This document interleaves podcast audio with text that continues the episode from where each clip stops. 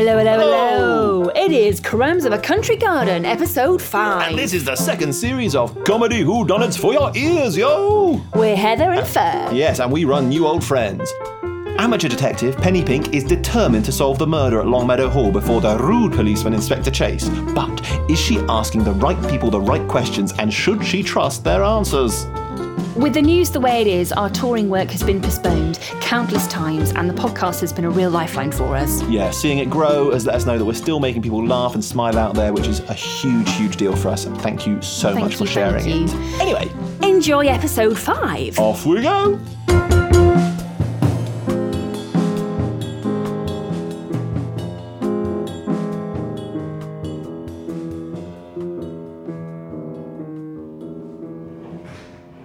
After all that I'd learned this morning, my mind was racing and my stomach was grumbling for food. I met Perry in the kitchen and we filled each other in while we filled our faces. Blimey. So Thomas had lost a bundle at cards to the gardener. Yes, but Brown was a cheat. Right.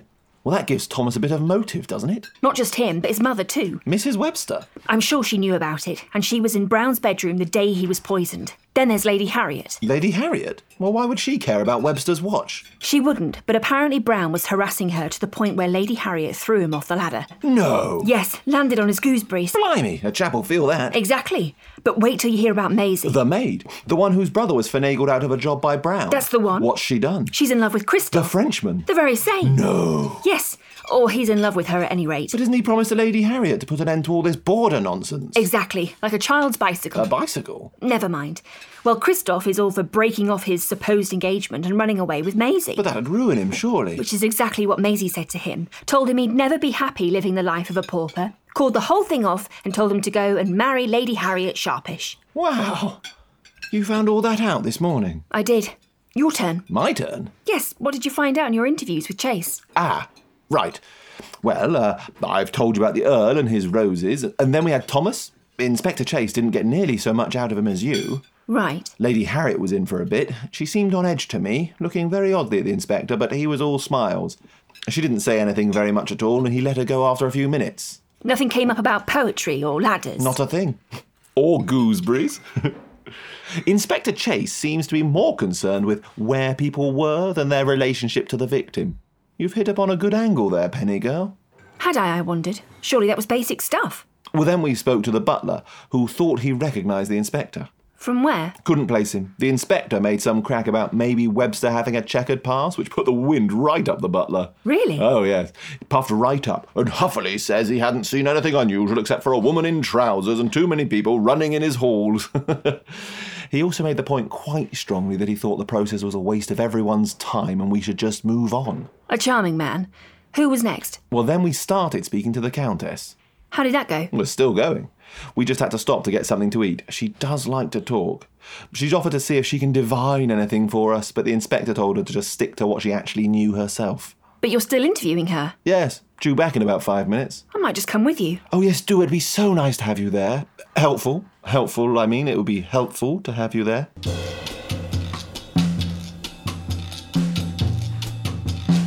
Perry practically skipped on the way back to the drawing room. He was like an eager little puppy, excited to play detectives with me. But of course, we weren't playing at all. Someone had been killed, and truth be told, I didn't have any idea who did it.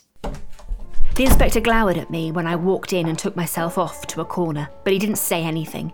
Perry had a seat next to the inspector and immediately opened his notebook in readiness. The Countess was sat opposite them both. She placed a bone china cup into a saucer and dabbed delicately at her lips with an embroidered napkin.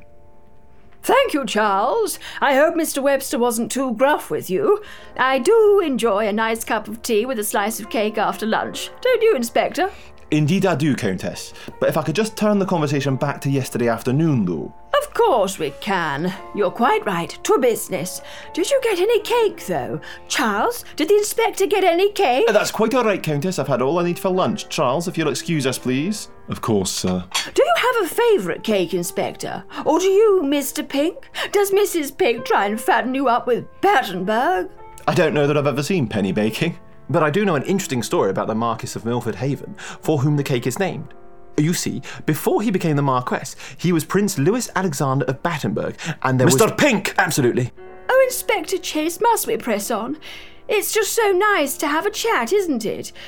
It can get a bit lonely in my big old house by myself. Charles is pleasant enough in his own way, but not exactly chatty, except with the Earl's footman, Thomas.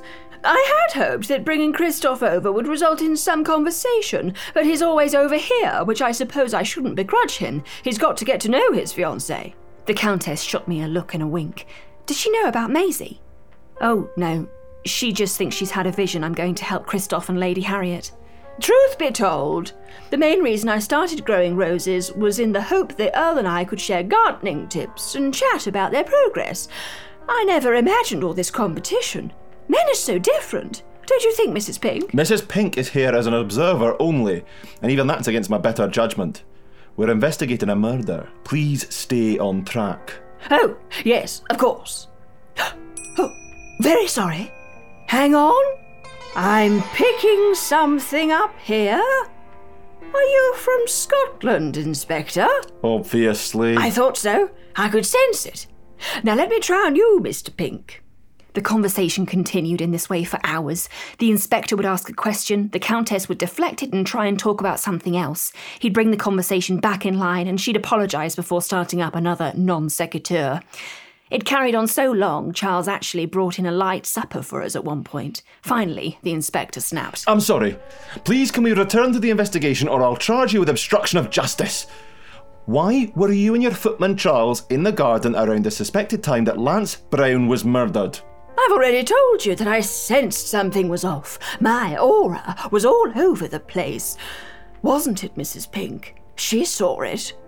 I didn't see it, but I didn't have time to say that because Inspector Chase pressed on. Yes, yes. Can you perhaps be a bit more specific about exactly what and when and where you were when you felt whatever it was you felt? Very well. I'd been over here checking in on Christoph. I bumped into Mrs. Pink in the gardens too, and I just returned home when I felt a powerful sensation all was not right at Longmeadow Hall. I told Charles we needed to head straight back. And did you? After a brief stop, yes. What was the stop? Charles insisted he deal with the De Bruley diamond. There's been a spate of minor household thefts in the area, and it's got him spooked. The De Bruley diamond? Perry suddenly became animated and snapped his fingers in the air. That's where I know the name De Bruley. I read about it. It's almost totally pure and about the size of a fist, isn't it?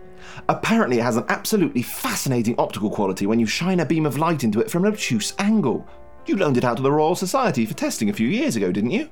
Yes, I was hoping some of those frightfully interesting scientists might come and stay at De Bruley Court, giving me company while they conduct their experiments. But they just whisked the stone off to London. Hang on.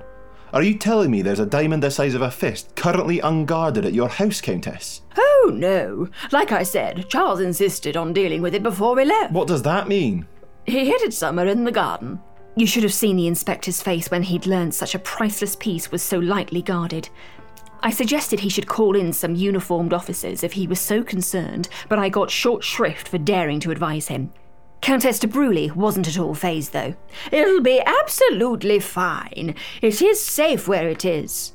I can feel it. Besides, it's gone dark now. I doubt Charles himself would be able to find it out there at this point. Chase sighed and pinched the end of his moustache. I suppose you're right. I hadn't realised it had gotten so late. Let's all get a good night's sleep and start afresh in the morning. The effect of a sleepless night and an entire day spent focusing his mind had caught up with Perry. We were spared the awkward dance of getting ready for bed from the night before because as soon as we made it back to our room, he slipped off his shoes and fell asleep on top of the sheets fully clothed. Part of me briefly considered removing his suit for him while he slept, but I couldn't face it. Sleep was not as easy for me to come by. I lay there turning the facts of the case over in my mind. We'd been hired to investigate the murder of some roses, but had become embroiled in the murder of an unpopular gardener.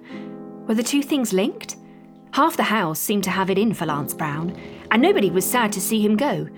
But there's a fine line between not liking someone and wanting them dead.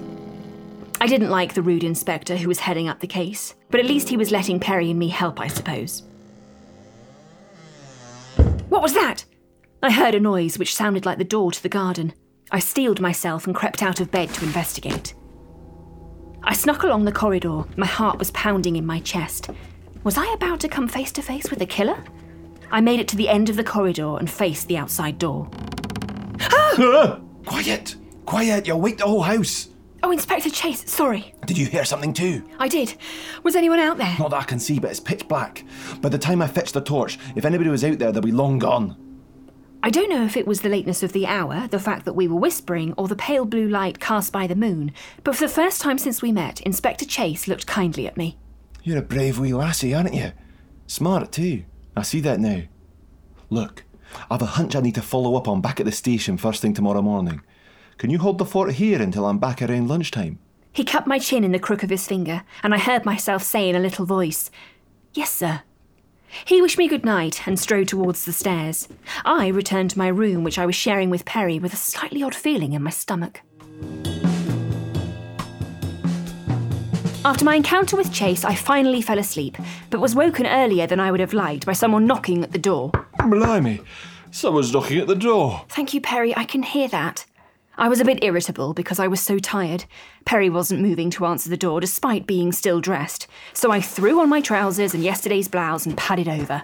Hello? Mrs. Pink, can I speak with your husband, please? He's not quite up yet, Mr. Webster. Just give us a moment, would you? Perry, get up! The butler wants to speak with you. But Penny, studies have shown that sleep is of utmost importance to a healthy mind. Perry Pink, you'll get up this instant! Yes, Penny, of course. Sorry. Perry reacted smartly to my scolding and stood up and smoothed down his suit before opening the door. Mr. Webster, how can I be of service? You need to come with me, sir. I've something which requires your detective's mind. Well, we'll be wanting Penny, Mrs. Pink in that case. Penny girl? Very well. But perhaps she could at least straighten her hair. We do have standards to keep up. I tamed my hair as fast as I could and followed Perry and Mr. Webster along the corridor to Maisie's room. The maid was sat on the edge of her bed, sobbing quietly. Oh, Maisie, what's wrong? What's happened? It's not what it looks like, Mrs. Pink. It's not, I promise.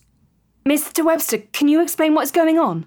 I noted Maisie was behind on her morning chores, getting the rain shot, putting the kettle on, etc. Etc. Bless you. Never mind. So I came to check on her. I popped my head in, and perhaps I should have knocked, but breakfast was getting later by the second. Anyway, what do you think I saw? What? Maisie? I didn't know how to get rid of it. Get rid of what? This. The miserable girl pulled a red box from underneath her and handed it over. It had dieback written across it in large yellow and black lettering, and underneath the warning not to be ingested. Blimey. Is this poison? It is. Maisie, what are you doing with a box of poison? It's for the roses, Mrs. Pink. Just for the roses. I think you better explain just what's happened here. I knew Lance was behind Mark getting fired, and he didn't even try and hide it. He was always gloating, but it wasn't really the poem what done for Mark, it was the Earl's favourite rose dying what tipped the scales. So I thought if the roses carried on dying while Lance was here, maybe the Earl would get rid of Lance and bring back Mark. But I promise I only put it on the roses. Perry took this in and turned to the butler. Why didn't you get the inspector straight away? I don't like him. His hair's all slick, and there's something about him I don't trust. But of course, I would have got him. However, he, uh, he left at first light. I saw him walking up the drive, practically running actually, most undignified. That's right, he's got something to check at the station. I didn't get a chance to lay out a plan because the four of us were suddenly joined in the small room by a fifth. Christoph burst in with his chest bared and a rose between his teeth. My darling, I cannot go another second without you. Tell me the madness of yesterday is gone. Tell me why your room is so full. Bonjour. Just what the devil's going on here? Christoph was hurriedly rebuttoning his shirt. Monsieur de Bruley has come to ask me if I have found Lady Harriet, his beloved's Herclep, I'm sure. It didn't sound like it. It did not sound like it because it was not it. What it was, it is, was, is. I am in love With Lady Harriet. with uh, Maisie. Unacceptable. I do not care. cried Christoph, pulling his shirt open to reveal his chest once more. I do! cried Maisie, burying her face in her hands. I do. cried Mr. Webster, who had turned as red as the rose Christoph now clutched to his open breast. I don't really have an opinion. cried Perry, who I just think wanted to be involved. Webster was utterly furious. Now, you listen here, you Gallic gadfly. You are the last eligible suitor of Lady Harriet Longmeadow, and you're going to marry her and provide heirs to this great English line. No, monsieur, I am not. I am sorry. My heart belongs to a Nazaire. I don't care about your art. I care about this house. It has been owned by a Longmeadow and run by a Webster for over 200 years, and it will not stop on my watch. You are going to marry Lady Harriet, isn't he, Maisie? I've already tried to tell him that, sir. She has actually. Penny heard her. Perry! Sorry. Well, Mrs. Pink can confirm I said I would not marry Lady Harriet. I will only marry Maisie. He must have forgotten his shirt was already open because he made a tear at the buttons, which had long since scattered to the floor.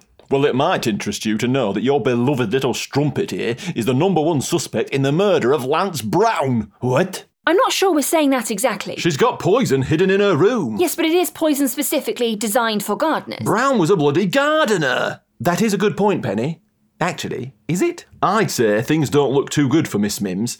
Even if she can prove she didn't poison the gardener, the Earl is likely to take a very dim view of her poisoning his roses. He's a very influential man, the Earl. He could easily see to it she doesn't ever work again. I have to work. I'm the only one bringing in any money in the whole family after Mark got sacked. The way I see it, you staying in work relies on Mr. de Bruley here, doesn't it? What do you mean? What he means is blackmail, monsieur. Blackmail? Ow. You marry Lady Harriet, and I'll keep quiet about Maisie and the roses. No. I refuse. Christoph, my darling, you have to. I'll be ruined. My whole family will be ruined. If you love me, you must. Please. I would do anything for you. Then do this. So be it. I will marry Lady Harriet, But I will not love her. Not my concern, sir. Of course, if it turns out Maisie did kill Mr. Brown, I'll deny all this, and you're on your own. Of course. I didn't do it. Pinks, Perry and I looked at each other. I didn't think for a second Maisie had killed Lance, and we were already keeping secrets from the police. What was one more? We both nodded our assent. The butler barged out of the room telling Christoph he should be upstairs in the next hour with a proposal, and I pulled Perry back into our room to give the star-crossed lovers a chance to say goodbye in private. Penny girl, can I ask you a question? I really don't think the maid is the murderer, if that's what you're wondering, Perry. No, no, it's not that. I just wondered if you think Christoph sews the buttons back onto his own shirts, or, or does he get the maid to do it? Does he have to just buy new shirts? It didn't look like the first time he'd ripped one open, did it? It'd be expensive. No, Perry, you're right, it didn't. We might not have ripped any of our clothes, but we both still needed to tidy ourselves up a bit before we headed upstairs. We turned away from one another while we adjusted our outfits. But I caught a glimpse of Perry coyly miming tearing his shirt open like Christoph before he carefully undid each button and put on a clean one.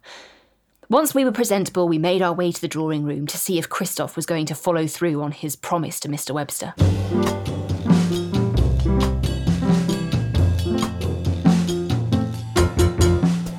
Word must have spread because the drawing room was full. Off to one side, the Countess had buttonholed the Earl, and the pair were talking animatedly about roses. I think two inches of mulch is too little, don't you? Well, you see, dear, I like to listen to my roses. You know, hear what they're feeling. Listen to them. I've spoken to them, but they've never spoken back. What do they say? They tell of past lives. Do you believe in reincarnation? It's really only roses I like. Carnations are fine, but they can't compete with roses. Mrs. Webster was hovering by the fireplace, pretending to be winding the clock, but I was certain Mr. Webster had told her what was imminent. He was stood proudly by the door, his steely gaze fixed on Christoph, who, in a fresh shirt, was sat in a corner with a book perched unread on his lap. My heart went out to poor Maisie, who was waiting demurely behind her mistress, Lady Harriet, with her head down. I could sense the struggle that was raging within her.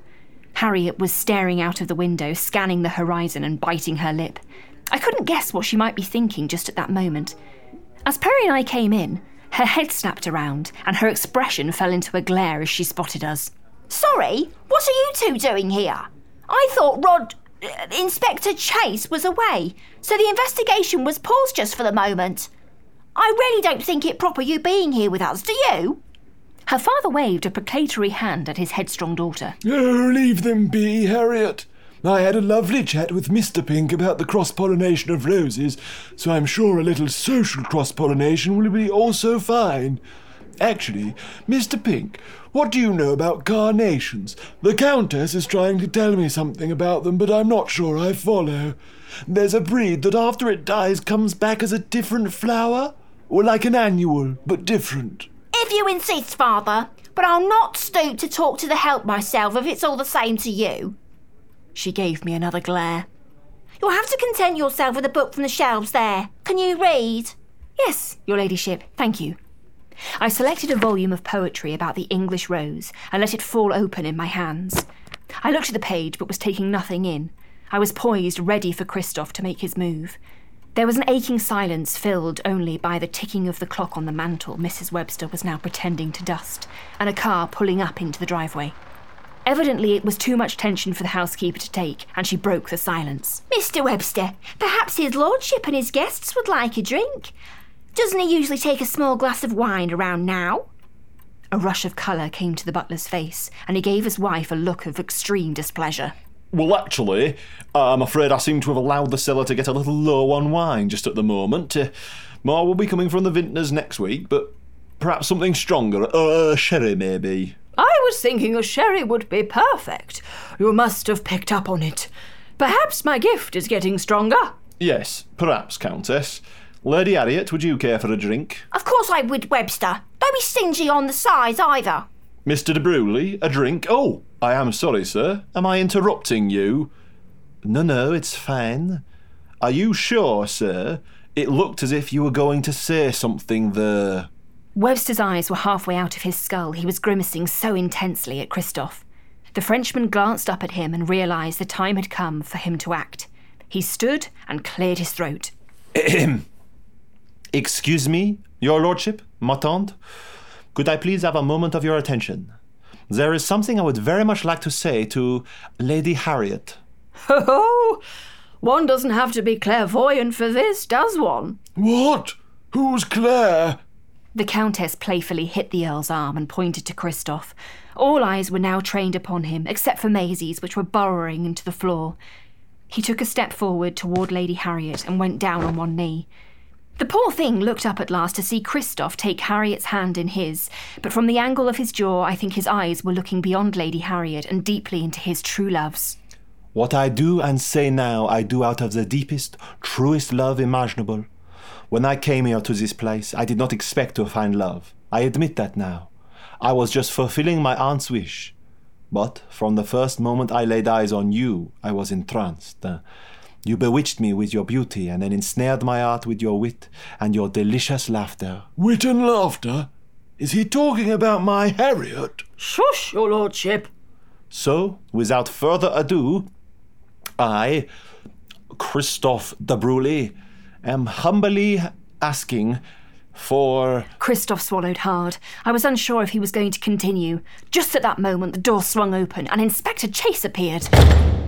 Sorry to barge in at wine time. I've been away checking something at the sta- Hey, what's going on here then? Inspector Chase!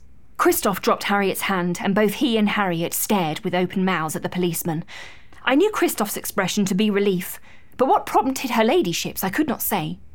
Excuse me, Inspector, but I think Mr. de Bruley was just in the middle of something. Oh, it can't wait if the Inspector has news. Inspector Chase clenched his jaw and looked at Christoph down on one knee in front of Harriet. I could see him processing the information. Perhaps he was weighing up whether to let the scene play out, but then he said with a snap in his voice, Is he now? Well, I'm sorry, but there's been a bloody murder, and I've got some questions for the Monsieur that I want answered.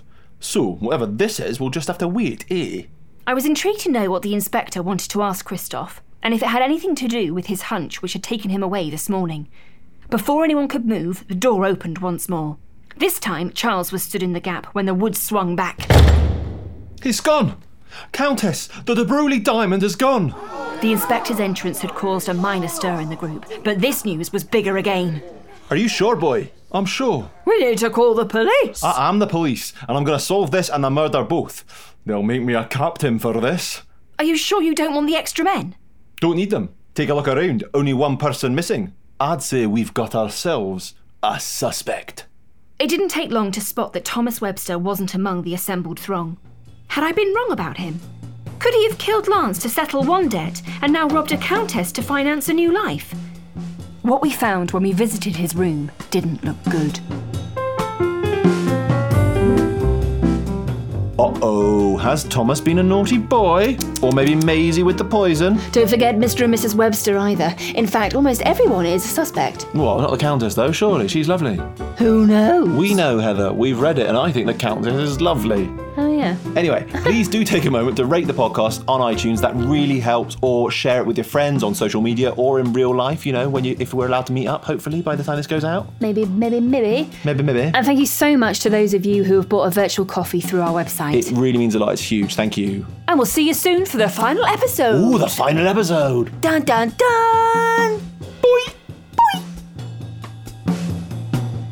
Crimes of a Country Garden is part of Comedy Whodunits for Your Ears, a New Old Friends production. Performed by Heather Westwell and Fergus Woods Dunlop, who also writes the show with music and sound from Fred Riding.